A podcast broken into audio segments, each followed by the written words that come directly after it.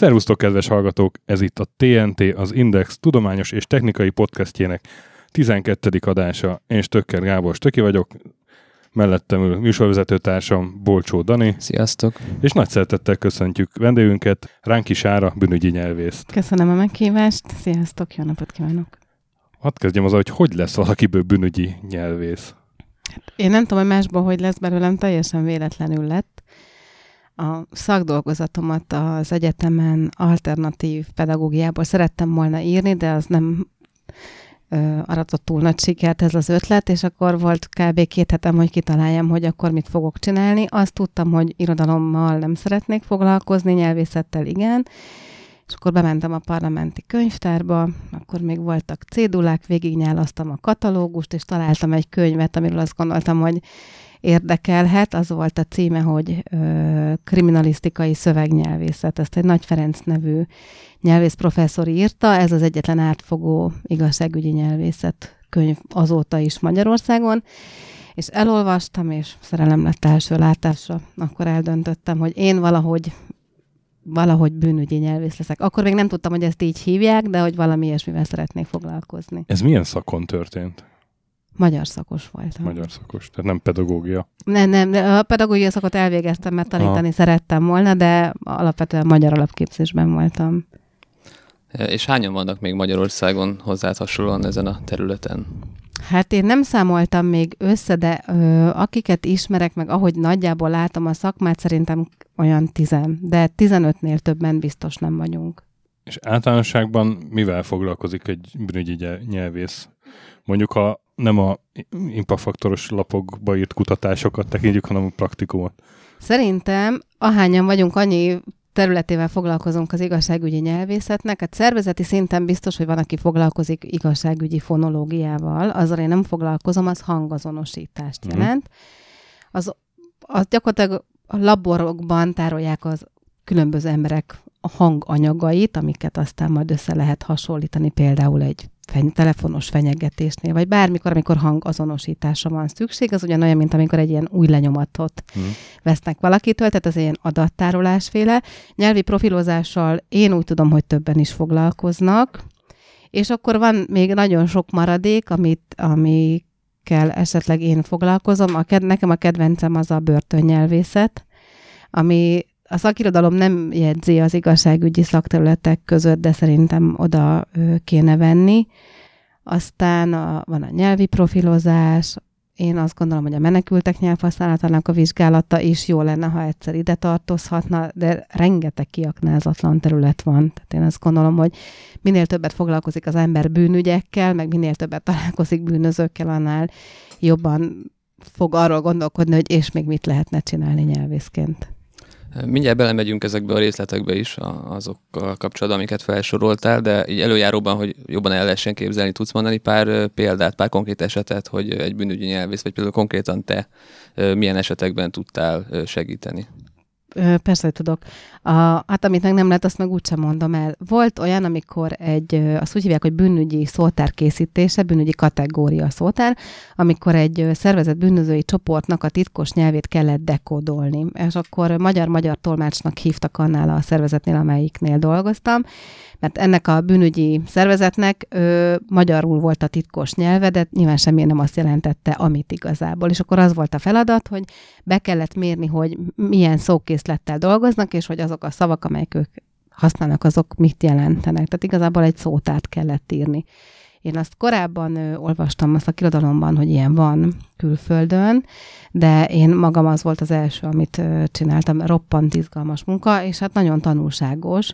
Például azért, mert kiderülhet belőle az, hogy egy bűnszervezetnek a titkos nyelvét megalkotja egy ember, aki 8 általánost végzett. Tehát azt gondolná az ember, hogy biztos mindenki nyelvész akadémikus, aki egy titkos szervezetnek a titkos nyelvét kitalálja, de nem. Ez nyelvi lelemény, stratégiai kérdések, sorozata, kreativitás, meg egy csomó olyan szociális jelleg, ami egy ilyen szociolingvisztikai alapon létrejövő csoportnyelvnek igazából a kialakulását feltételezi. egy ilyen munkának mi az utóélete? Például ennél a kódnyelv... Igen, ez lett volna a kérdés lényege, hogy például egy ilyen kódnyelv felfejtése után rögtön akkor lekapcsolják ez alapján nem, általában az szokott lenni, jó esetben már le vannak kapcsolva, és akkor, amikor már, jó, persze nem mindenki, de hogy a kihallgatások során, ugye az ember felveszi a kihallgatási jegyzőkönyveket, akkor vannak mondjuk lehallgatási anyagok, ez a klasszikus eset, amit a filmeken szoktunk látni, hogy beül az ember egy fülhallgatóval a fején egy stúdióba, és akkor hallgatja a szövegeket, ez tényleg így van, akkor én végig hallgattam, nem tudom én hány ezer óra lehallgatási anyagot, elolvastam a kihallgatások szövegeit, volt akivel találkoztam, volt akivel nem, és akkor így lehetett felgöngyölíteni ennek a csoportnak a titkos nyelvét.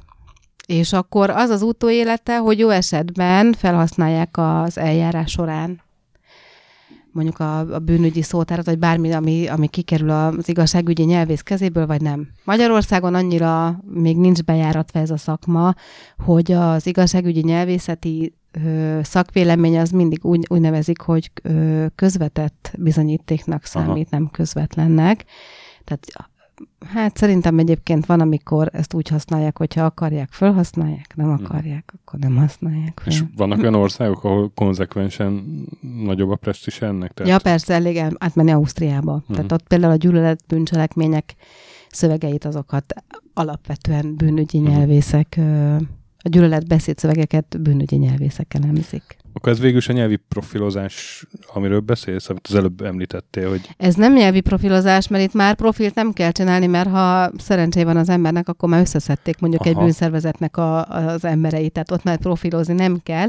Tehát a nyelvi profilozás az azt jelenti, hogy megpróbálom egy szövegből megmondani, hogy annak ki lehet a szerzője. És akkor azt általában nem ismerjük, vagy ha ismerjük, akkor azt kell megmondani, hogy ő írhatta el. Vagy még van egy lehetőség, hogy mondjuk többen vannak, akikről gondolják, hogy írják, akkor pedig azt kell kitalálni, hogy a sok ember közül, aki lehetséges, azok közül kiírhatta azt a szöveget. Milyen mélységben lehet egy teljesen ismeretlen szövegből információkat kinyírni? Kinyerni. Már ki akarod nyírni a szöveget? Hát ez nagyon... nagyon változó. Eleve a nyelvészetnek különböző álláspontjai vannak azzal kapcsolatban, hogy mit tartunk szövegnek. Szerintem egy mondat is szöveg, van olyan nyelvész, aki szerint meg nem tudom hány mondattól kezdődik egy szöveg. Én dolgoztam olyan esetben, hogy egy darab mondatból kellett megmondani, hogy ki lehetett a szerzője, egy darab mondatból. Én nem tudtam, hogy kik voltak azok, akik szóba jöhettek, volt ott 6 vagy 7 ember. Minden esetre az az egy mondat, az olyan katonás volt, hogy én azt mondtam, hogy szerintem ezt tudja, hogy katona írta. És volt abból a 6 emberből valaki, aki katona volt. Tehát vannak olyan szövegsajátosságok, amelyek alapján mindegy, hogy mekkora egy szöveg, mert jó profilt lehet, maga biztosan lehet profilt csinálni, de van olyan eset, ami azért fejtörést tud okozni. És mondjuk életkorra vagy nemre jellemző sajátosságok is kiderülnek így? Én azt gondolom, hogy a nem az általában igen. Tehát azt nehéz belőni, hogy ez az én tapasztalatom, hogy egy szöveget nő írta, vagy férfi, még a korát sem, mert például a helyes írás az árukoltat valakinek a koráról, mert hogyha most mi összehasonlítanánk, hogy ki hány éves korábban mit tanult a helyesírásról, nem lenne ugyanaz, hogyha nem ugyanannyi idősek vagyunk, mert hogy a helyesírás is változik. Tehát például a helyesírási jellegzetességek alapján is be lehet lőni azt, hogy ki hány éves, meg a mondat szerkesztése alapján az, hogy milyen szavakat használ, milyen stílusban, tehát rengeteg minden van, ami árulkodó, szerintem ez egész jól belőhető, meg még akkor is. Ami esetleg nehézséget okoz például, hogyha valakinek van minimális nyelvjárási jellegzetessége, de azt nem mindig használja, hogy jól bemérhető a nyelvjárása például egy szövegből. Az már inkább fejtörést tud okozni. Ennek a beszélgetésnek az egyik apropója egy október elejé előadásod volt, amiről az Indexen is jelent meg cikk, és ott is beszéltél sokat a nyelvi profilozásról, és az egyik ilyen tényező, amire segíthet a nyelvi profilozás rájönni egy adott ismeretlen emberről, és ami engem meglepett, mikor ezt említetted egy fél szóval, az volt, hogy a vallása, hogy erre is lehet következtetni a nyelvhasználatból ezek szerint. Hát ez úgy van, hogy ez nem azt jelenti, hogy elolvasok a szöveget, és megmondom, hogy református, hanem úgy van, hogyha a szöveg tartalmaz bizonyos jellemzőket, amelyek alapján lehet következtetni valakinek a vallására, akkor meg lehet mondani. De mindig az a kérdés, hogy a nyelvész észrevesz-e bizonyos sajátosságokat, amelyekből aztán meg lehet mondani valamit. Nem is az a kérdés, hogy tehát ez nem úgy kell elképzelni, hogy van egy szöveg, és akkor azt megmondom ebből a sorból, hogy ez a másik sorból, meg az, hogy az, hanem pont az a kihívás az egészben, hogy tudunk-e úgy szöveget olvasni, hogy abból sokfajta információt elő tudjunk szedni. Uh-huh. És mit tud kezdeni mondjuk egy olyan helyzettel, hogy itt van Dani meg én, és régóta kollégák vagyunk, együtt járunk ebédelni, hasonlóan gondolkodunk, hasonlóan beszélünk, nyilván már vannak ilyen kialakult közös mémjeink, és kapsz egy szöveget, amit ő írt, meg egyet, amit én. Meg tudod állapítani a különbséget? Vajon? Tehát, hogy az ilyen, mert az ilyen bűnözői körökben ugye ez nyilván ez egy közösség, hogy ugyanúgy kommunikálnak. Jó, hát én nem mindig bűnözői körökkel találkozom, tehát nem az van, hogy ilyen csoportos kirendeléseket kapok, hanem sokszor van az, hogy az ember egyes embereket keres. Én azt gondolom, hogy igen, főleg akkor tudnám megmondani, hogy melyik ötök ki a szöveg, hogyha fölvennék aztán külön-külön még egy szöveget tőletek, hogy legyen összehasonlítási alapom, akkor meg tudnám mondani szerintem. De nagyképű nem akarok lenni, mert nyilván az ember belefuthat hibába. Persze szakértőként azt mondja az ember, hogy ez ugyanolyan, mint az orvos, hogy nem tehetem meg, hogy hibázok, ugye? Tehát amikor a szakvéleményt kell írnom, akkor azt nem tehetem meg, de biztos, hogy van olyan alkalom, amikor esetleg valamiről nem teljesen biztos, hogy jól gondolkodom, de az, hogy kihez tartozik egy szöveg, ezt szerzőségvizsgálatnak hívjuk, egyébként szerintem azt jól be lehet lőni. És mennyire tudnánk átverni, hogyha nagyon erőlködnénk? Hát attól függ, hogy mit szeretné, hogyha például egy érett 50-es nőnek adnád ki magad, bármikor. Szövegben, és ez sikerül, lehet, hogy át tudsz verni. Én azt gondolom, hogy tudjátok, mindig az, hogy az embernek vannak veszőparipái. Nekem az egyik az, hogy nagyon tudatosan kell tudni használni a nyelvet ahhoz, hogy jól tudjunk szöveget torzítani. Ezt úgy hívjuk az igazságügyi nyelvészetben, hogy szövegtorzítás. Ez nem mindenkinek megy. Mert hogyha nem vagyunk tudatos nyelvhasználók, vagy nem tudunk így játszani a nyelvvel, akkor valahol mindig megvicsaklik a torzítás. Tehát 2-3 mondatig megy, és aztán utána valahogy így megáll ennek a tudása. Volt már olyan, hogy később kiderült, hogy hibáztál, vagy rosszul állapítottál meg valamit a szakvéleményedben, és beszélhetsz is róla? Egyetemben beszélhetek róla, nem volt még.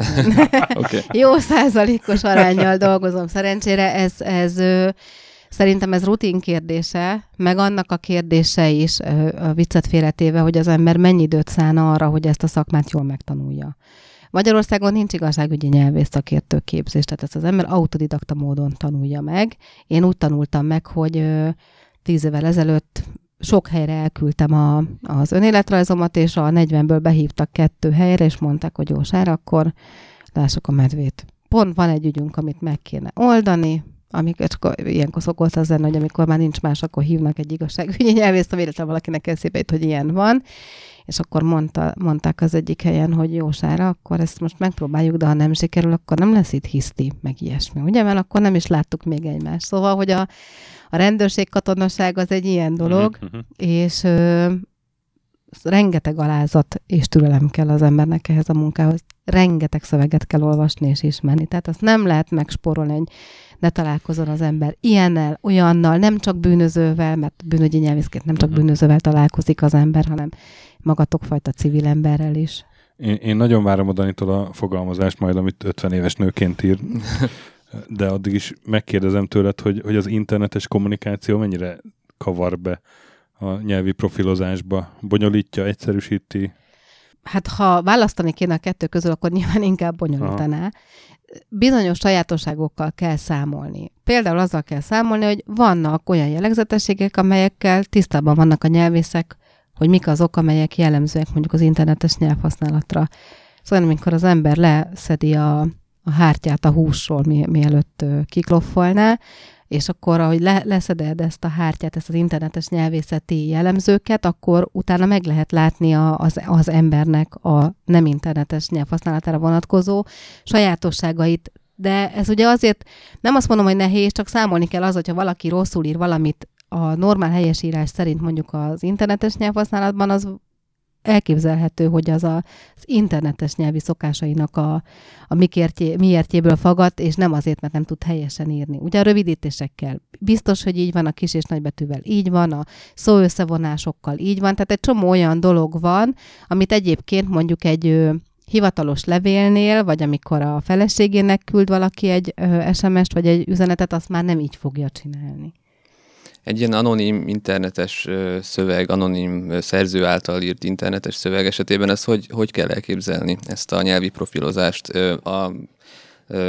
De anonimizálása a szerzőnek lehetséges ezáltal? Vagy ez úgy kell elképzelni inkább, mint egy ilyen, mint hogyha rajzolnánk egy fantomrajzot, és hogyha legközelebb valaki lát hasonlót, akkor tudni fogjuk, hogy ez lehet, hogy ugyanaz az ember? Inkább ez, mert hogyha egy anonim szöveget kell vizsgálni, akkor nem fogom tudni megmondani név szerint, hogy ki volt az, aki írta. Volt egy nagyon érdekes ügy, amikor pedofil hálózaton dolgoztam egy cégnél, annak a felgöngyölítésén, és a pedofil oldalt használók csetelemzéseit kellett vizsgálni. Ott mindenki anonim volt, hát álneveik voltak persze. Na ott például úgy lehetett megnézni, hogy az egyes anonim szerzők szövegei közül melyek lehetnek ugyanattól a szerzőtől, hogy láttuk, hogy a különböző oldalakon ugyanazokat a szövegsajátosságokat használja. Még az is elképzelhető, hogy majdnem ugyanazokat az álneveket használja egy-két változtatással. Tehát inkább azt lehet látni, hogy milyen dinamikája van az anonimitásnak ezeken az oldalakon. Azt egy szövegből nem fogom tudni megmondani, kivéve akkor, hogyha egyébként mondjuk vannak feltételezett elkövetők, akiktől be tudok kérni szövegmintát, és mondjuk van 20-30 szöveg, amivel azt az egyet össze tudom hasonlítani. Akkor azt lehet mondani, hogy akkor valószínűleg meg lehet mondani, hogy ki a szerzője. Nekem megütött a fülemet ez, hogy pedofil hálózattal kapcsolatban dolgoztál egy cégnek. Hogy nem a rendőrség bíz meg téged ilyennel? Hát ebben a szakmában mindennek az a fedőneve, hogy a cég. De ez ilyen sejtelmes, és akkor az embernek nem kell kimondani a szervezetnek a nevét. Jó, értem. Sok megrendelésed van egyébként a cégtől? Nem, ez érdekes, hogy amíg állományban dolgoztam, tehát szervezetnél dolgoztam, addig volt nagyon sok munkám, és ahogy kiléptem az egyik cégtől, azóta magánszakértőként sokkal kevesebb. Ennek több oka is van. Az egyik az, hogy sokan nem tudják, hogy van igazságügyi nyelvész, tehát a bíróságok és az ügyvédvilág az szerintem ezzel egyáltalán nincsen tisztában. Tehát olyan gyakorlott ügyvédek keresnek meg egyébként teljesen véletlenül, akikről azt gondolná az ember, hogy biztos mindent tudnak a szakmáról, és tényleg mindent tudnak, de ez valahogy nincsen a köztudatban, ez az egyik. A másik okot nem részletezném. Hát van ilyen, amikor az ember egy ideig parkolón van, de aztán biztos, hogy van visszatérés a szakmába, meg kell várni a megfelelő időt hozzá. Igazságszolgáltatásban dolgozni nem egy hálás feladat, maradjunk ennyiben. Tehát mindig bele tud olyanba futni az ember, ami esetleg sérti vagy sértheti valakiknek az önérzetét. Ó, értem. Diplomatikusan akkor fogalmaztam, ugye? Kicsit talán túlságosan is. Igyekeztem.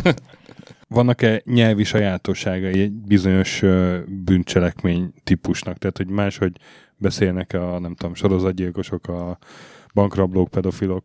Igen, ezt egyébként nagyon jó lenne, hogyha például lenne arra terep meg keret, hogy ezt lehessen vizsgálni, mert azt a bűnözőktől tudom a börtönből, hogy hát persze. Uh-huh. Ők szokták nekem magyarázni, hogy hát nyilván minden szakmának megvan a szakmai zsargonja, ugye? Akkor miért ne lenne a különböző bűncselekményeknek? Uh-huh. Aztán valahol vannak, amelyek összemosodnak az úgynevezett határterületek miatt, ugye? Tehát a prostitúció és kábítószerkereskedésnek a csoportnyelve a sokszor hasonló, vagy meg tudják egymást érteni. De mindegyiknek megvan. Az például nagyon érdekes lenne azt vizsgálni, hogy a különböző tájegységeken, a különböző bűncselekményeknek a csoportnyelve az mennyiben hasonló, vagy nem hasonló. Tehát például a börtönszlengről azt mondják a fogvatartottak, hogy amit mondanak Baranya megyében, azt a Palóc nyelvterületen, mondjuk észak-magyarországi börtönben nem értik meg. De nem azért, mert nem ugyanaz a szókészlet, mert ugyanaz, hanem azért, mert ott nagyon sok olyan bűnöző van, aki egyébként Palóc nyelvjárásban beszél. Tehát ott nincsen nyelvjárási jellegzetesség vagy különbség. Ott nyilván az ejtésben igen, de külön szókészlet nincsen, mert például a börtönszleng az egy olyan csoportnyelvi jellemző, ami azért, mert hogy mindig börtönben alakul ki és használják, Magyarország összes börtönében a nők és a férfiak elmondása szerint a nő és a férfi börtönben is ugyanaz, mert ugyanaz a rendszer működteti ezt a csoportnyelvet. Tehát van különbség a különböző bűnözői csoportoknak a szlengje között. Én még azt is feltételezem, hogy a fiatal korú bűnözők és a felnőtt korú bűnözők esetében is más-más csoportnyelvi jellemzőket találnánk. Ha már így a börtönnyelvre rátértél, azt lehet róla tudni, hogy az egyik kutatási területed a börtönnyelv. Egyébként mennyire kutatott terület ez Magyarországon? Szerintem sem ennyire. Van egy kutatónő, aki már azóta más területekre elvezette, nagyon tehetséges nyelvész, Szabó Edinának hívják. Ő írta az első börtönszleng szótárat Magyarországon. Az egy nagyon jó gyűjtés. És azóta születtek ezzel kapcsolatban munkák, de ezek mind ilyen lexikológiai kérdéseket vizsgáltak. Én azt gondolom, hogy a börtönnyelv vizsgálat az azért lenne fontos, mert azt kéne megnézni, hogy mire tudja az igazságszolgáltatás használni azokat az ismereteket, amelyeket a börtönnyelvről a nyelvészek meg tudnak, vagy kutatni tudnak. Tehát például engem az érdekel, hogy a börtönnyelv ismerete mennyire határozza meg egy fogvatartottnak a börtönben betöltött szerepét. Tehát a csicskától a menőig, ugye? Tehát az, aki a börtönhierarchia legalsó szintjén van és a legfelső szintjén van, az ő börtönnyelvi tudásuk mennyire meghatározó szerepű abban a státuszban, amit ők betöltenek a börtönben. Mert hát a börtönnyelvnek a tudása az szerintem egy fizetőeszköz a börtönben. És nincs olyan, hogy valaki ne tanulja meg. Van a börtön szakirodalom szerint, amikor az ember bekerül a börtönbe, akkor ugye különböző pszichikai folyamatokon megy keresztül, és a börtönnel való azonosulásnak az első lépcsőfoka az, hogy megtanulja valaki a börtönszlenget. Na most olyan nincs, hogy valaki ne tanulja meg, olyan van, hogy valaki direkt nem használja, de hát miután ott van, ezért nyilván tudja. Én még azt is megkockáztatom, hogy az, aki fiatalkorúak börtönében volt, vagy olyan családban nő föl, ami kriminális hátterűnek hívjuk, ahol volt olyan szülő vagy rokon, aki volt börtönben, aki már, ha bekerül a börtönbe, már egy részét ismeri például a börtönszlengnek, akkor az már nyilván nem lesz olyan elveszett, mint a többi. Tehát inkább az lenne a börtönnyelvvel kapcsolatban a kérdés, hogy mire lehet használni az igazságszolgáltatásban. Netán, bár ez a rendszer nem szereti, a börtönben lévő korrupciót, hogy lehetne ezzel vizsgálni. Tehát lehet azt mondani, hogy nincs a magyarországi börtönökben korrupció, van. A börtön az ugyanolyan bűnözői melegágya a börtöntársadalomnak, mint a civil társadalomban bármi előfordulhat, csak ott nem az a helyzet, hogy ott vannak a dolgok, hanem mondjuk oda beviszik a dolgokat, ugye? De pontosan ugyanazok a bűncselekmény típusok előfordulnak egy börtönben, és mindegy, hogy férfi vagy női börtön, mint amelyek a civil életben. Én meg akartam kérdezni, hogy miért nyilatkoztat korábban azt, hogy nem engednek kutatni a börtönökben, de lehet, hogy ezt után értem. Ja, igen. Egyrészt tényleg nem engednek, másrészt meg én azt gondolom, hogy akkor most mondok valami indexeset is, hogy ne legyek annyira diplomatikus, tehát hogy ez a rendszer nem szereti azokat a kutatásokat, amelyek rámutatnak a rendszer hiányosságaira. Ezzel csak az a probléma, egyrészt az, hogy a kutatóknak hiányzik, mert nekem például nagyon hiányzik a börtön. Tudom, hogy ez olyan hülye hangzik, de hát van. Hát nekem ez egy ilyen szerelemügy. Viszont a másik az, hogy egy rendszer nem engedheti meg magának azt, hogy ne tegye a rendszert kutathatóvá, mert szerintem az pont az inverzén fog elsülni, ugye? És nem csak azért, mert nem fogjuk tudni kutatóként, hogy milyen folyamatok zajlanak, hanem ez valahogy a titkolózásnak, meg a képmutatásnak egyfajta jele lehet, hogy azt mondom, hogy jó, hát persze, legyen drámaszakkör a börtönben, nagyon jó, mert ez tök fontos. Legyen sok drámaszakkör, színjátszó, sport, egyházi, akár, tehát bármilyen legyen, de közben van egy csomó olyan jellegű kutatás is, amelyeket meg kéne csinálni, de egyelőre ezekre mondjuk úgy szépen, hogy nincs lehetőség. Magára a börtönnyelvre visszatérve egy pillanatra, milyen szinteken lehet ezt megfigyelni, vagy milyen szinteken nyilvánul meg? Csak szókincsről van itt szó, tehát így tényleg a szlengről, vagy akár ilyen mondatszerkezeti, vagy más szinteken is megfigyelhető? Én azért nem szeretem pont csak a börtönszleng kifejezést használni, mert a börtönnyelv az több, mint börtönszleng. Tehát például olyan jelelési rendszert alakítottak ki a fogvatartottak, amely hasonlóan a siketek jeleléséhez működik, nyilván egészen más jelelő rendszerrel. Azt mondják a fogvatartottak, egyrészt a megtanulási idő nagyon érdekes, 3-4 hónap alatt megtanulják a jelelési rendszert, másrészt egy perc alatt körülbelül egy olyan 50-60 szót el tudnak egymásnak jelenni, tehát mondjuk egy olyan 15-20 infót biztos. Ez azért érdekes, mert teljesen más a terepük a jelelésre, ugye nincsen meg a körülöttük lévő szabad tér, nincs jelelési tér, tehát csak saját maguk előtt, ahogy a bilincsben van a kezük, tudnak jelelni, és még így is meg tudják egymást érteni. Tehát a jelelés az nagyon fontos. Akkor van ez, amit a filmekben lehet látni, a morzézás. Ezt most kérdeztem, hogy ez ilyen romantikus utóhatása, vagy még van-e a börtönökben, de azt mondták, a fogiknak hívom őket, a fogvatartottak, hogy igen, még van.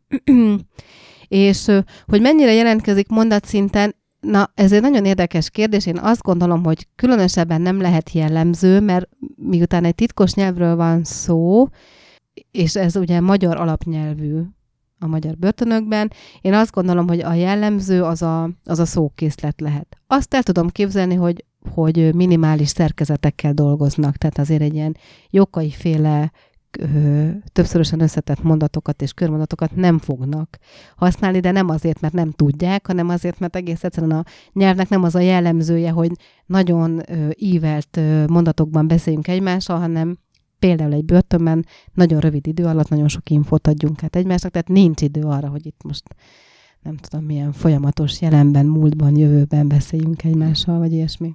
És mennyire szorítkozik ez a nyelvhasználat a fogikra, ahogy te mondtad, vagy a kvázi börtöntársadalomnak más tagjai, a börtönőrök, börtönpszichológusok, akik még ott dolgoznak, vagy megfordulnak rendszeresen, ők is átveszik ezt, vagy van esetleg saját rájuk jellemző használat? Nagyon jó kérdést. Tanultál nyelvészetet? Nem, de lehet, hogy akkor fogok ezután. Azt is a fogvatartottattól tudom, mert egyszer megkérdeztem tőlük, miután a börtönőrök nem szívesen válaszolnak erre a kérdést, hogy ismerik-e a börtönszlenget. Ugye pedig ez egy tök logikus kérdés lenne, hogy például hogyan, milyen nyelven bűnöznek ugye a börtönőrök a börtönben. Most erről ugye nem szabad beszélni, na de hát kitalálhatjuk, hogy kerül be a kábítószer a börtönbe, ugye? Tehát, hogy nyilván a börtöntársadalom minden egyes tagja használ valamilyen csoportnyelvet, ez pedig a börtönszleng. Ugyanazt használják a fogvatartottak és a börtönőrök is. Erre egy magyarázat volt, az egyik fogvatartott mondta nekem, hogy szakértők is azt mondja, hogy maga szerint van arra idő, hogy több szlenget üzemeltesen az ember a börtönben, nyilván nincsen. Tehát az a legegyszerűbb, hogyha ugyanazt beszéli mindenki. Inkább az lehet a kérdés szerintem, hogy ki mennyire ismeri. De azt gondolom, hogy a börtönőrök azok legalább annyira ismerik, hiszen a mindennapi nyelvhasználatuknak a része ez a csoportnyelv, mint a fogvatartottak. Ha én ott dolgoznék naponta x órát, én is sokkal jobban tudnám, mint amennyire tudom a fogvatartottaktól, vagy a börtönszleng szótárból. És akkor azt jelenti, hogy valamilyen szinten a köznyelvbe is be tud ezt szivárogni? Vannak szavaink, amik onnan ilyen börtönnyelvből vannak, csak nem tudjuk, hogy onnan vannak? Azért tud beszivárogni, de most gondolkodnom kéne, hogy melyek azok a szavak. Biztos van több is, mert hogy azok, akik a börtönben vannak, ugye ha letöltik a börtönbüntetésüket, kijönnek. És nagyon érdekes, hogy milyen utóélete van a börtönszlengnek a civil életben. Hát az van, hogy hogy ez olyan, mint a kábítószer, nehéz lejönni a cuccról. Tehát amikor azt mesélik a fogvatartottak, meg a fogvatartottak családjai is, hogy amikor a fogvatartott hazatér a börtönbüntetésből, akkor otthon még mindig a börtönszlenget fogja használni a családjával. Ennek több oka lehet, például azért, mert mások is voltak a családjából büntetve, és megértik egymást. Tehát mindegy, hogy a köznyelvet beszéli-e otthon, vagy a börtönszlenget. A másik az, hogy még annyira nem állt vissza a civil életre, vagy ami még ennél sokkal súlyosabb, hogy a személyiségének annyira torzító hatása lett a személyiségére a börtönnek, hogy egész egyszerűen a személyiségének megfelelő csoportnyelvet fogja használni, és az a börtönszleng. Ezek biztos, hogy ezek ilyen lehetőségek. Tehát a börtönszlengnek az az érdekessége, hogy nem tudja magát ez a nyelv izolálni. Tehát azért, mert a börtönben használják. Az nem azt jelenti, hogy csak a börtönben van, mert a smasszer is kijön, meg a fogvatartott is kijön, meg a börtönorvos is kijön, mindenki kibemászkál a börtönből. Tehát ez nem egy lezárt, ilyen burokban lévő steril csoportnyelv, hanem akárhova beszivároghat. És egyébként téged ezzel foglalkozó nyelvészként mennyire visel meg az, hogy rendszeresen, amíg beengedtek a börtönökbe, legalábbis rendszeresen bűnözőkkel beszélgettél, esetleg amikor pedofilokra vadászol, akkor ilyen tartalmú üzeneteket olvasgatsz naphosszat? Hát ez nagyon változó. Az első alkalommal, amikor börtönben voltam, akkor elerett az orrom vére, nekem azóta, és előtte se vérzett soha. Soha életemben nem éreztem azt a pumpáló érzést, amikor így fölmegy. Az érdekes volt, mert az első csoportot, akiket kértem, hogy szövegeket tudjak tőlük fölvenni, akkor kértem, hogy írják föl, hogy mi a bűncselekmény típusuk, meg a foglalkozásuk. Nyilván az, hogy mi a nevük, meg ilyesmit nem, mert nem szabad úgy a börtönben anyagot gyűjteni, hogy azonosítható legyen bárki is, de természetesen mindenki fölírta a nevét alapra, tehát ez egy ilyen hiába kérdezem, mert mindegy, mert hogy ott ugye nagyon fontos az identitás miatt, hogy ki kicsoda. Na és akkor elolvastam, hogy ki kicsoda, és akkor az egyik fickó hozta ki a fogalmazását nekem, én akkor még azt hittem, hogy ezt úgy kell csinálni, mindenkivel kezet kell fogni, és meg kell köszönni, hogy részt vett a kutatásban. Kezet fogtam vele, és akkor elolvastam a papíron, és láttam, hogy bűncselekménye gyilkosság, foglalkozása kőműves, és nyilván egyből eszembe jutott a kőműves kellemenné története, és abban a pillanatban konkrétan elkezdett tömleni a vér az orromból, majd elájultam. Ez volt az első alkalom. Utána hozzászokik az ember, azért is, mert hogyha a szakma megszállottja, vagy szerelmese, akkor egyszerűen tudomásul kell venni, hogy ez mondjuk a börtönszleng, vagy a börtönnyelv a börtönben kutatható jól. A másik meg, hogy biztos van minden embernek a saját szakmájában van valami becsavarodása, az, hogy engem érdekelnek a bűnözők, nekem ez a beakadásom, úgyhogy engem inkább örömmel tölt el, hogyha szakmát gyakorolhatom és találkozhatok bűnözőkkel. Na most nincs senkire ráírva az, hogy gyilkos vagy tyúktolvaj, tehát ezek ilyen romantikus legendák, hogy ezt biztos meg lehet mondani, senkiről nem lehet megmondani, hogy micsoda. Az másik kérdés, amikor mondjuk pedofil oldalak vagy szélső jobboldali csoportok szövegeit kell olvasni, akkor egy idő után az embernek az agya töltődik, és akkor azt mondja, hogy akkor most nem szeretnék ezzel egy ideig foglalkozni. Tehát hazudnék, ha azt mondanám, hogy lelkileg nem viseli meg az embert. Ki kell dolgozni olyan taktikákat, amelyekkel túl lehet lépni ezeken a pontokon, de minden szakmában van ilyen, nem? Tehát, hogy ez nem egyedül ez, csak valahol kicsit neccesebb, valahol kevésbé necces, de én azt gondolom, hogy az képest, hogy nő vagyok, ezt egész jól bírom. Amikor már említett előadásodban az online pedofiliáról beszéltél, akkor szándékosan, meg lehetősen kendőzetlenül fogalmaztál, meg nyers példákat idéztél, aminek nyilván van egy funkciója. Volt már olyan, hogy egy konzervatívabb befogadó közönségből kaptál emiatt kritikát, hogy miért kell ilyesmivel riogatni a tisztes embereket? Mindig kap az ember kritikát, tehát ezt nem lehet kikerülni. El kell dönteni, hogy az ember miért harcol, vagy miért dolgozik, és hogy hogyan. Én nekem az édesapám jó tanácsadóm, azt gondolom, úgyhogy én fölhívtam az előadás előtt, és megkérdeztem tőle, hogy apu, szerinted ez most így nagyon durva lenne, ha ezeket beolvasnám, és mondta, hogy igen, kislányom, ez elég durva lenne, de hát az orvos is nevén nevez dolgokat, ugye, hogyha ezeknek a dolgoknak ez a nevük, akkor azt most el kell mondani. Egyébként én a provokatív dolgokban hiszek inkább bizonyos esetekben, És ez a téma, amiről ezen az előadáson szó volt, ez is olyan, hogy most tényleg lehet úgy beszélni, hogy jaj, hogy ez, és akkor körbeír, de nem erről van szó, ugyanis sajnos azt gondolom, hogy az emberekben nem tudatosodik egy bizonyos szint alatt az, hogy milyen szintű a probléma, amiről beszélünk. És akkor persze hülyén hangzik, mert egy nő szájából, meg, tehát hogy egy csomó mindent, meg egy tudományos konferencia, meg az akadémia, meg nem tudom, sok mindent el lehetne mondani, hogy az ember miért ne úgy csinálja, akkor nem éri el a megfelelő hatást a problémának az észlelése. Tehát, hogy ha nem mondom el, hogy ez a szöveg, ez így jelenik meg, pedig nagyon sokat gondolkodtam azon, hogy felolvasom, mert rosszul éreztem magamat. Miközben felolvastam, amikor az oldalon cseteltem, már amikor bejelentkeztem, azóta nem jelentkeztem be, tehát mondhatnám, hogy egy csomó, de egész egyszerűen nem. Azt látom, hogy annyira sok mindenről van szó az internetes jelenségekről a kutatók között, de olyan dolgok, amelyek gyakorlatilag a gyerekek jólétét, biztonságát, életét, egészségét veszélyeztetik, azokról kevésbé van direkt szó. Akkor direkt el kell mondani. Tehát az ennyi, azt hiszem. És szerinted mennyire választható szét, vagy egyáltalán szét kell választani a szűkebben vett tudományos kutakodást, mondjuk a nyelvészeti vizsgálatát ennek az ilyen típusú problémáknak, illetve egyfajta ilyen mondjuk úgy aktivistább figyelemfelhívó tevékenységet? Hát ez egy nagyon jó kérdés.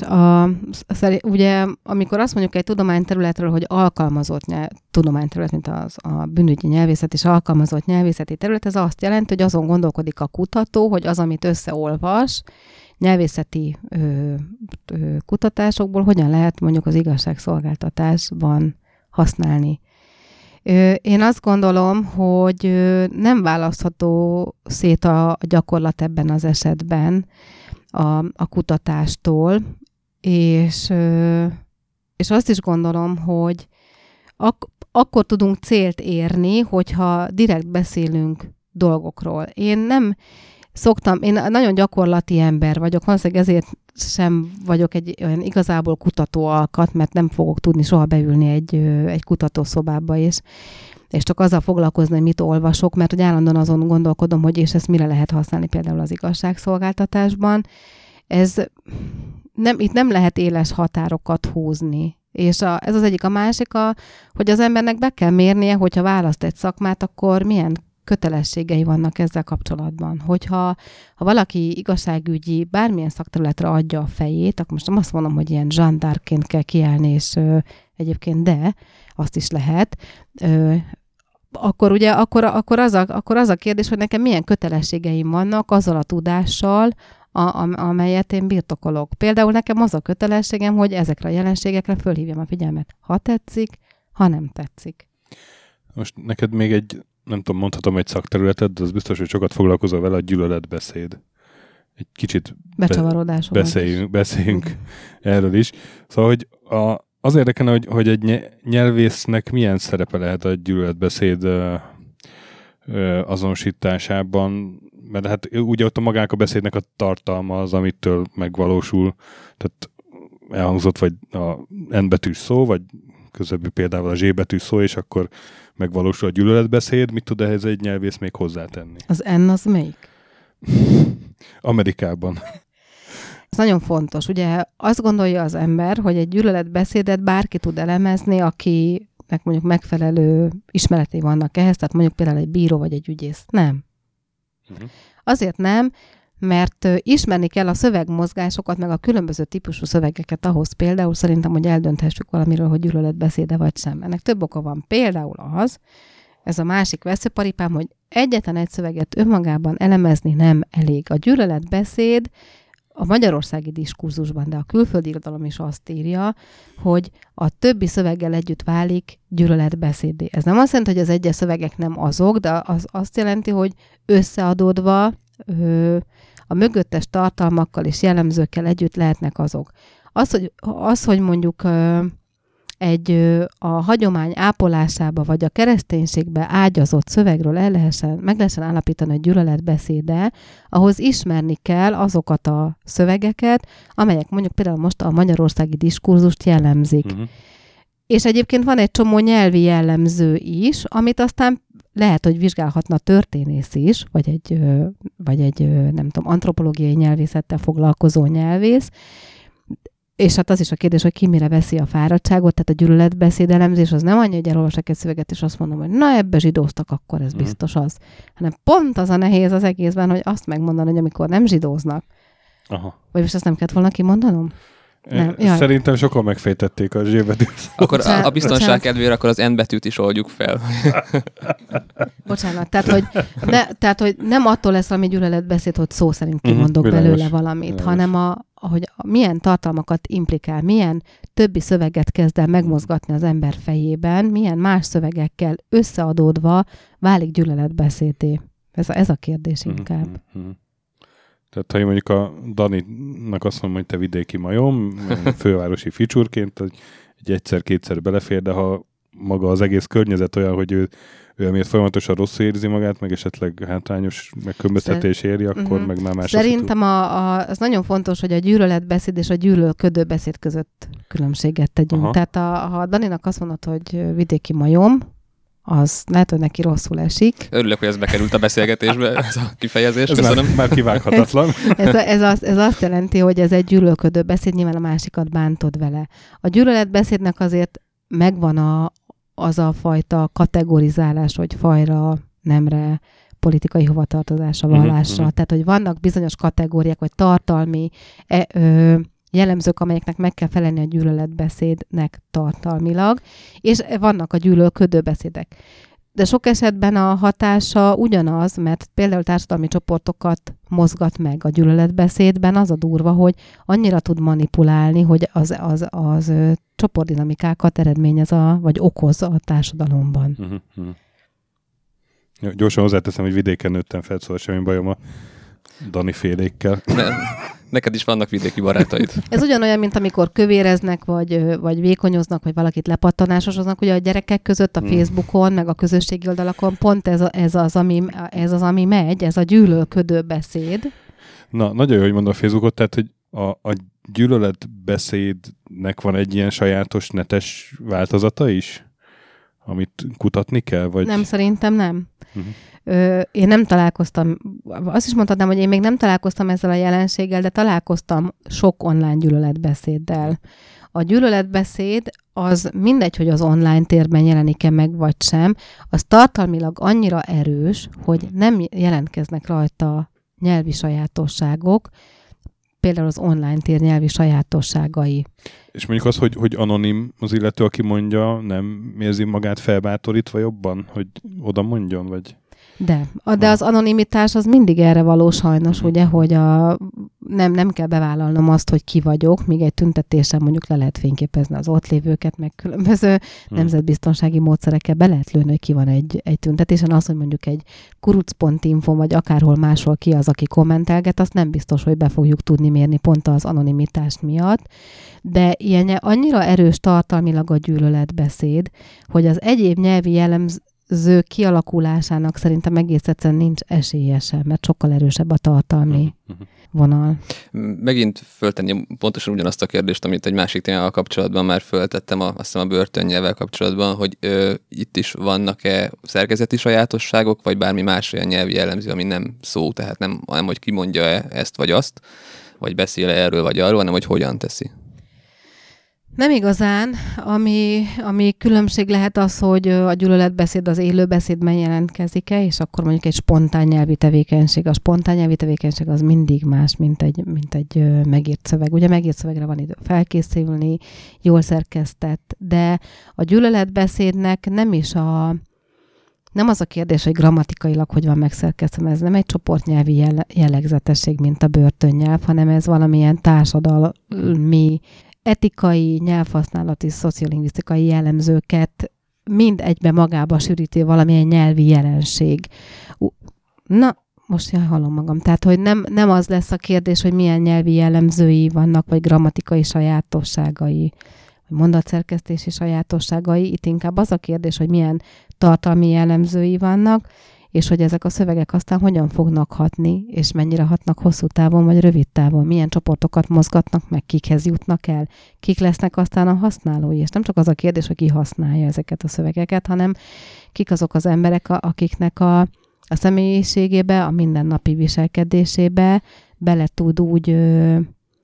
tudnak ezek a szövegek úgy ágyazódni, hogy ezekkel a szövegekkel fognak gondolkodni. Akkor szerintem onnantól kezdve lesz valaki antiszemita, rasszista, xenofób, amikor ez nem az, hogy ezeket a szövegeket ismeri, mert mindannyian jól ismerünk szövegeket. Én szerintem én remek szövegeket tudnék írni a másik oldalnak is, meg ennek az oldalnak is. Tehát mert hogy ismerem a szövegeket, de ez nem azt jelenti, hogy azonosulok ezekkel a szövegekkel. Tehát a szövegek ismerete, vagy a szövegekkel való gondolkodás, az két különböző dolog. Nem volt még ilyen megkeresés egyébként, hogy írj egy igazán jó gyűlöletbeszédet? Nem, ilyen megkeresés nem volt. Egyszer gondolkodtam, az a Jobbiknak volt egy felhívása, hogy kommunikációs gyakornokot keresnek a parlamentben, és gondolkodtam azon, hogy becsekkolok egy ilyenre, de aztán rájöttem arra, hogy ez több szempontból is megbukna ez a projekt, úgyhogy ezt inkább. Ha már kimondtad egy párt nevét, hogy a mai... Bocsánat, sem nyugodtan.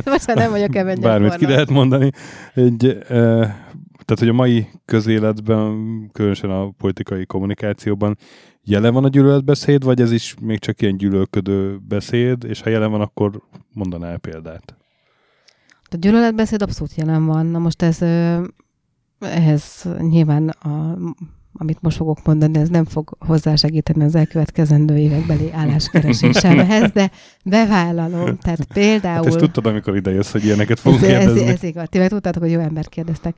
Tehát igen, például nagyon jó álca vagy egy köntös a keresztény és hagyományőrző Magyarország. Csak az a baj, hogy azzal a mondattal, amikor azt mondjuk, hogy ez egy keresztény ország, köszönjük szépen, és akkor mi van azzal sok több ember, aki nem kezd, most ez nem direkt gyűlöletbeszéd, de ez egy olyan jellegű diskurzusnak az alapja, amely táptalajt adhat arra, hogy vallásilag az embereket megkülönböztessük, sőt, jó táptalajt ad az idegen gyűlöletre is, mert amikor tehát, hogy összekapcsolódnak a tartalmak meg a szövegek, amikor a menekültplakátokra az van kiírva, hogy ha ebbe az országba bejössz, be kell tartanod a törvényeket, meg legyél hagyománytisztelő, meg nem veheted el az anyanyelvünket, meg a munkánkat. Ez összekapcsolódik azzal a diskurzussal, amit a kormány nyomat, hogy ez egy hagyományőrző, hagyománytisztelő, keresztény értékekre épülő Magyarország, jó, de ki mondta, hogy nem az? És bár bocsánat, mi a hagyományőrzés? Az, hogy a betyárseregnek a tagjai beöltöznek betyárruhába, és Rózsa Sándorként járják a várost, csak közben az van ráírva a pólójukra, hogy mi is van ráírva, hogy ne bántsd a magyart, mert pórul jársz, és akkor a bemutatkozó videójukon nem szalonnát sütnek, hanem a gépfegyvereiket tisztogatják. Tehát, hogy lehet azt mondani, hogy mert a betyárseregnél maradva ennél a videónál, hogy az őseink vére csörgedez bennünk, nekem is az őseim vére csörgedez bennem, és tudom a himnuszt meg a szózatot végig, és nem tudom, tudok biztos 200 népdalt fejből, és azt gondolom magamról, hogy én egy magyar identitással megáldott ember vagyok, és szeretem a kultúrámat, de én ettől még nem mondom azt, hogy ez egy keresztény ország, nem mondom azt, hogy ide ne jöjjenek be idegenek, és nem fogok egy xenofób tartalmú beszédet mondani. Tehát, hogy van gyűlöletbeszéd Magyarországon, persze. És ezek szerint azt gondolod, hogy több is van, mint a korábbi években, tehát, hogy ez fokozódik? Én azt gondolom, hogy igen, a közbeszéd az hemzseg a gyűlöletbeszédtől, de ennek több oka, és a gyűlölködő beszédtől is. Ezzel az a probléma, hogy az átlagember, aki ezeket a szövegeket nem tudja jól szűrni, valamilyen oknál fogva, akkor ezeket a szövegeket egész egyszerűen megeszi, és elhiszi. Hiába van az, hogy egy vidéki kisfaluban a határ mentén mondjuk soha nem láttak menekültet, de látják a helyi romákat, ahogy kimennek a temetőbe sírkoszorozni, 80-an akarnak rájuk ugrani, mert megjöttek a menekültek, ugye? Tehát az mindig valamilyen társadalmi dinamizmust fog okozni azok a szövegek, amelyekkel mondjuk a magyar lakosság találkozik. Na most az a legdurvább változat, amikor ez nem baráti körökben vagy családon belül megy, mert az zárt ajtónál bárki bármit mondhat, az már sokkal élesebb, amikor ezt a politikusaink utcán, tüntetésen, beszédekben, és akkor most hadd személyeskedjek. Tehát amikor a Bangóni patkányozik, amikor a Tarlós azt mondja az önkormányzati választások alatt, hogy ez nem cirkusz, ezek bohócok, vagy lehet lófaszozni a parlamentben hatházi. Mm-hmm. Szerintem, nem, és ez nem gyűlöletbeszéd, de ez olyan fokú romlása a társadalom nyelvi állapotának, ha már ott megengedik maguknak az emberek, akkor nem várhatjuk el a társadalom többi egyébként nem közszerepet betöltött emberét, hogy ne azt gondolják, hogy ez a normális. Tehát, hogy tényleg azt gondolom, hogy ez a kifejező. Tehát nem találok politikusként tartalmilag sokkal erősebb és kifejezőbb és szofisztikáltabb szavakat például, mert hogy azt kell tudomásolni, hogy a nyelvhasználata az embernek az egy viselkedési forma. Tehát az a nyelvészeti, pragmatikai koncepció, amelyik azt mondja, hogy a nyelv az nem csupán nyelvhasználat, hanem a nyelvi tevékenység. Tehát az ember felelősséggel tartozik azért, amit mond meg, ahogy mondja. Ez egy tevékenység, ez egy act. És abban részt veszek, és mindig tudatos döntést hozok másodpercről másodpercre, hogy mit, hogyan mondjak. Hát erre egy jó példa, ugye az O1G rövidítése, mint egy politikai szereplő mondott, és aztán a nép meg, hogy magáévá tette, meg logósította, meg... Én azt hiszem, hogy nem voltam akkor túl népszerű, amikor én erről azt mondtam, hogy az O1G az rettenetesen ciki. Uh-huh. Ha a közembereket nézem.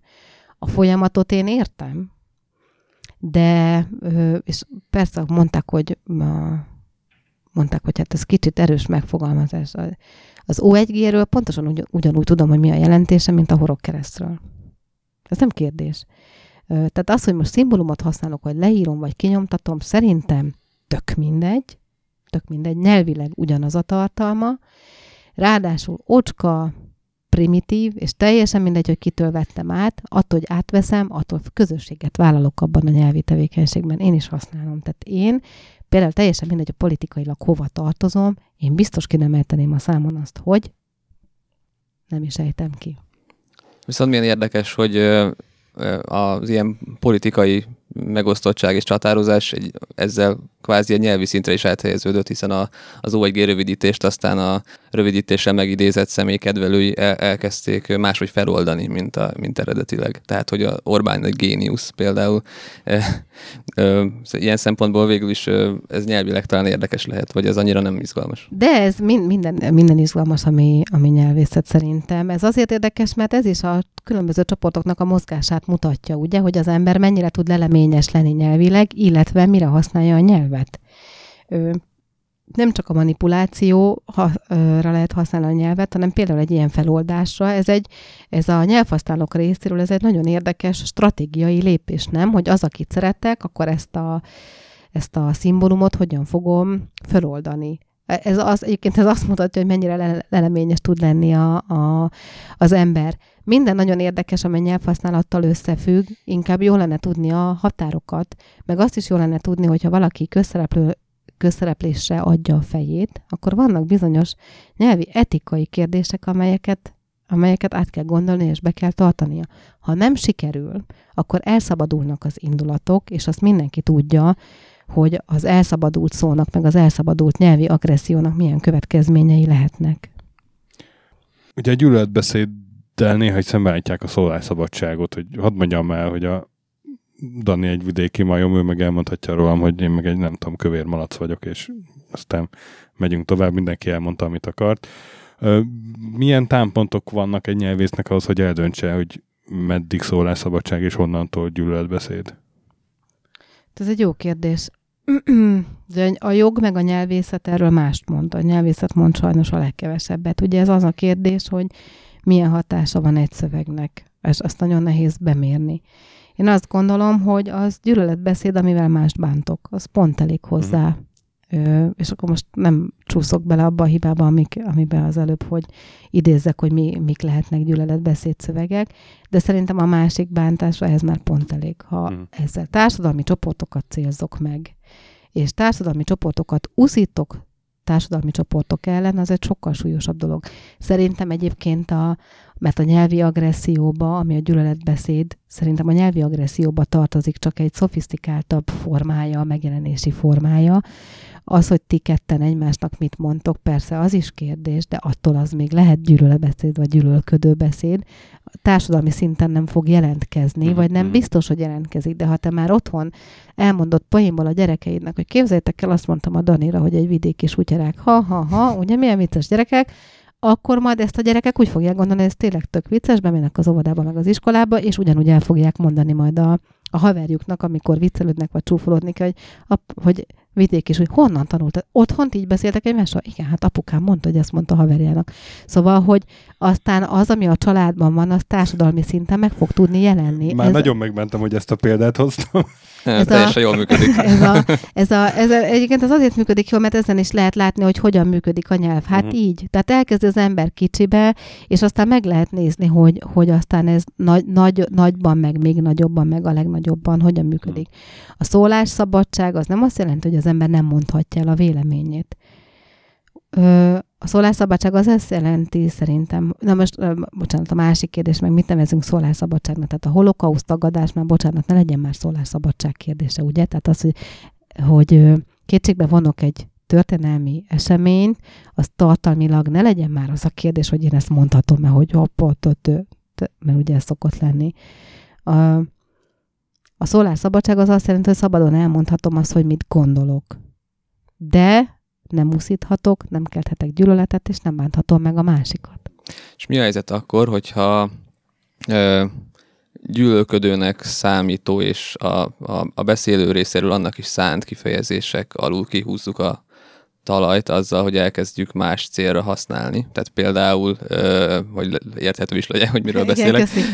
Tehát például mondjuk az LMBTQ közösség a saját történelmileg játszik azzal, hogy a saját megnevezését úgy változtatja, hogyha valaki ezt bántóan használja rájuk, akkor elkezdik zászlajukra tűzni, de akár az N betűs szó, négerezés, fekete, színesbőrű történelmi korokkal változik, hogy melyik számít bántónak, és melyik az elfogadott megnevezés.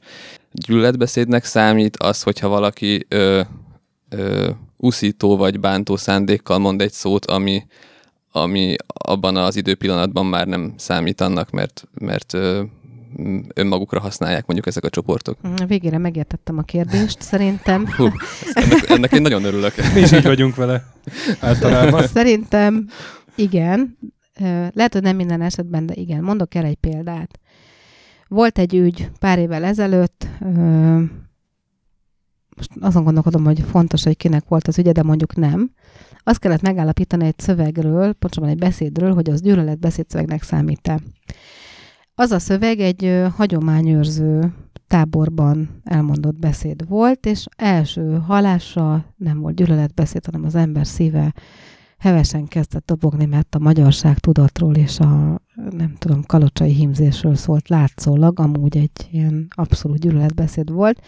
Honnan lehetett megállapítani? Nagyon sok utánajárás volt egyébként. A Cion bölcsének jegyzőkönyvében találtam meg egy hasonló, majdnem szó szerinti szöveget az 1921-es bécsi fordításból, amit egyébként gyűlöletbeszédnek tituláltak már többször. És azt gondolom, hogyha valaki onnan idéz, hiába most idézi, az akkor tartalmilag annak számított, tartalmi jellemzőiből, vagy tartalmi erősségéből most sem vesztett, csak esetleg más lexikai ágyon jelenik meg, az ugyanazt jelenti. Tehát én azt gondolom, hogy ez egy ilyen nyelvi taktikai kérdés, hogy ezt hogy mondom. De azt látatlanban lövöldözök, mert mindig azt mondja nem csak a nyelvész, hanem ez minden kutatásra jellemző, hogy bizonyos jelenségeket a saját korukban kell vizsgálni. Tehát ebben az esetben azt mondom, hogy meg kell nézni, hogy az adott korban, az adott társadalmi jelenségben mi mit jelent, és úgy kell értelmezni, de nincsen bizonyos esetek alól szerintem felmentés. Tehát például, hogyha egy Cion bölcsének jegyzőkönyvében találok egy szöveget, ami most megjelenik, akkor arról azt gondolom, hogy az gyűlöletbeszéd, és ezt be is lehet bizonyítani. És itt fölmerül egy másik kérdés is, hogy attól, hogy én valakit idézek, most ki fogom sajnos mondani az O1G kapcsán, attól, hogy én valakit idézek, pontosan ugyanazt csinálom. tök mindegy, hogy ezt az ellenzék csinálja, vagy nem az ellenzék, azzal egy közösséget vállalok egy olyan nyelvi tevékenységgel, aminek van egy jelentése. Tehát inkább azt gondolom, hogy mindig azt kell végig gondolni, és a gyűlöletbeszédnél ez is egy nagyon fontos kérdés, hogy tudom-e azt bizonyítani valahogy, hogy a szöveg az egy tudatosan létrehozott dolog, és az, aki használja, tudatosan használja. Ez egy nagyon fontos kérdés ebben. Előfordulhat az, hogy a gyűlöletbeszéd, vagy akár gyűlölködőbeszéd olyan méreteket ölt a társadalomban. Most így a mai időkre gondolok, nem tudom, a 30-as évek Németországára, amikor az így valami frázis, vagy valami szó az mostantól az tekinthető az új normálisnak, és onnantól már kicsit máshogy kell kutatni, hogy ahhoz képest mi az, ami túlzás. Erre nagyon jó példa, ezzel nagyon sok vitám van társadalomtudósokkal, a cigánybűnözés fogalma például, amiről megpróbálják legitimálni. Azt mondani, hogy igen, mert ez nem azt jelenti, hanem azt jelenti. A cigánybűnözés fogalom az nem egy jogi kategória. Ez egy társadalmi, szociológiai alapon létrehozott fogalom, ráadásul faji alapon létrehozott fogalom. Úgyhogy szerintem a cigánybűnözés fogalma gyűlöletbeszéd. Van olyan társadalomtudós, amelyik azt mondja, hogy de hát nem, mert ez egy teljesen nyugaton létrehozott fogalom, ami azt jelenti, hogy a cigányok milyen fajta bűnözési stílusokban bűnöznek, vagy ilyesmi. Lehet ezt többféleképpen magyarázni, nem ismer a jogrend olyat, hogy magyar bűnözés, vagy másmilyen fajta bűnözés. Statisztikákat tudunk, hogy milyen fiatalkori vagy felnőttkori bűnözések vannak, az életkor szerint próbálja meg besorolni, egyébként pedig visszatérve a börtönkutatásokra, a rendszerváltás óta nem nagyon volt arra mérés, hogy milyen emberek ülnek a börtönben. Tehát az, hogy hány százaléka roma vagy nem roma, kettőféleképpen lehet bemérni. Bemegy a kutató, és ugye az egyik, ez az antropológiai mérés, hogy ránézek, és azt mondom, hogy ő az, és akkor megmondom, hogy szerintem hányan vannak. A másik az az önbevallásos, amikor megkérdezem, hogy ön romának vagy magát, igen, hát az, hogy bűnöző, azt nem kell megkérdezni, hiszen ott van a börtönben, tehát akkor nyilván az. De viccet félretéve ezt például nem tudjuk. Nincsenek ilyen mérések. Úgyhogy ez abszolút beszivárgott a hétköznapi életben a sorosozás, a menekültezés, a migránsozás. Szerintem az is kérdés, hogy ki mit választ, ugye? Tehát én soha nem mondanám azt, hogy migránsok. Azt mondom, hogy menekültek, mert a jobboldali diskurzusnak az eleme a migráns, de annak egy pejoratív értelme van, tehát én nem fogom használni. De azt se fogom használni, hogy az emberek hordákba tömörülnek, mert az állatok tömörülnek hordákba.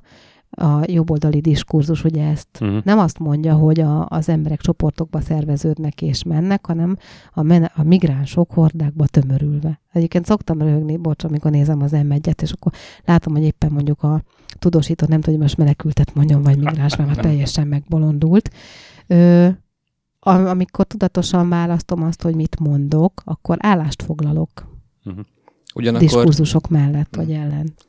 Ugyanakkor nem lehet kontraproduktív ez a nyelvi önmegtartóztatás, azzal, hogy például a migráns menekült példánál maradva, végülis ez a két szó más jelentés tartammal bír, és hogyha azért nem használom az egyiket, mert azt kisajátította egy politikai csoport vagy oldal, akkor végülis jelentést vesztek, és belekényszerülök egy olyan szónak a használatába, amit egyébként magamtól lehet, hogy nem választanék. A migráns meg a menekült tartalmi elosztását az átlagember nem tudja. Szerintem a bűnügyi nyelvészetnek az az egyik sarkalatos kérdés, hogy meg tudok-e tanulni úgy dolgozni és gondolkodni a nyelvről, hogy azt az átlagember teszi, hiszen átlag nyelvhasználókkal találkozik az ember.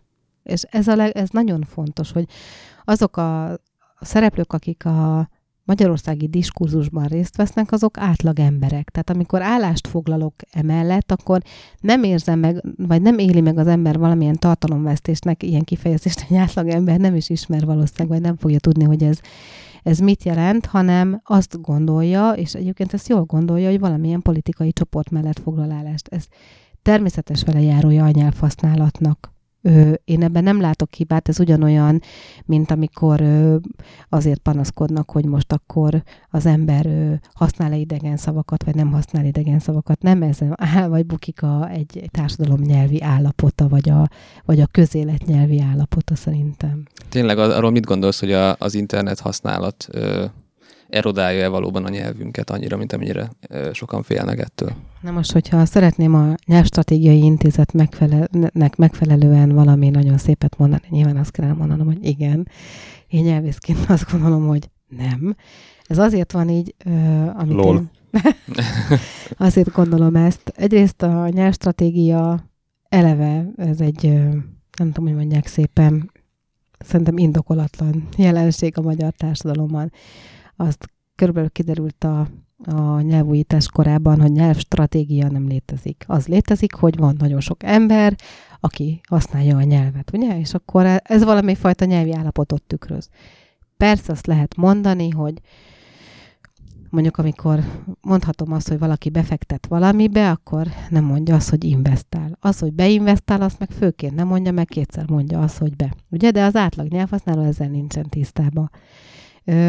Tehát lehet azt mondani, hogy az internetes nyelvhasználattal elterjedtek az angol szavak, de az angol szavak egyébként is baromira gyorsan beszivárognak a nyelvhasználatba, aztán amit sokat használunk, az benne marad, amit kevésbé használunk, az kiesik. Tehát, hogy a nyelvi ökonómiának hívják a nyelvészetben, amikor arról beszélünk, hogy van egy természetes mozgása a nyelvnek. Azt tudomásul kell venni, hogyha az internet létrejött, akkor létrejött az internetes nyelvhasználat. Hát na, hogy átszivárog az ember hétköznapi nyelvhasználatába, hiszen mindenki használ internetet, vagy majdnem mindenki használ. Az a kérdés, és akkor megint ugyanoda térünk vissza, nyelvi tudatosság kérdése, tudom-e azt, hogy hol használhatom melyiket? Ez a kérdés. Hogy hol írhatom, hol mondhatom. Az, hogy a felnőttek meg a gyerekek különböző az interneten is megjelenő csoportnyelvi jellegzetességeket használnak, ez is egy tök természetes dolog a nyelv használatában, vagy a nyelv ökonómiájában. Mert 10 évesen használom azt, aztán majd 40 évesen meg mást fogok használni. Tehát ez az állandó dinamikája van a nyelvnek, és ez nem egy túlzás azt mondani, hogy a nyelv az egy állandó mozgásban lévő rendszer, hiszen az élő lények, azaz az emberek használják, és ettől van egy természetes, nagyon jó mozgása, és azt gondolom, hogy van egy öntisztulási folyamata is a nyelvnek. Tehát én nem gondolnám, hogy ezen kéne rugózni állandóan, hogy most akkor mit csinált az internet, meg mit nem csinált a nyelvvel. Na, de nagyon szépen köszönjük Ránki Sárának, hogy befáradt hozzánk, sok érdekeset hallottunk. Köszönöm neked is, Dani, semmi bajom veled. Én pedig a meghívást köszönöm nagyon. Köszönjük. Ti pedig, kedves hallgatók, legközelebb is tartsatok velünk, szeressetek minket Facebookon, kövessetek a podcast alkalmazásokban, meg Spotify-on, iTunes-on pedig értékeljetek minket lehetőleg 5 csillagra. Sziasztok! Sziasztok! Sziasztok.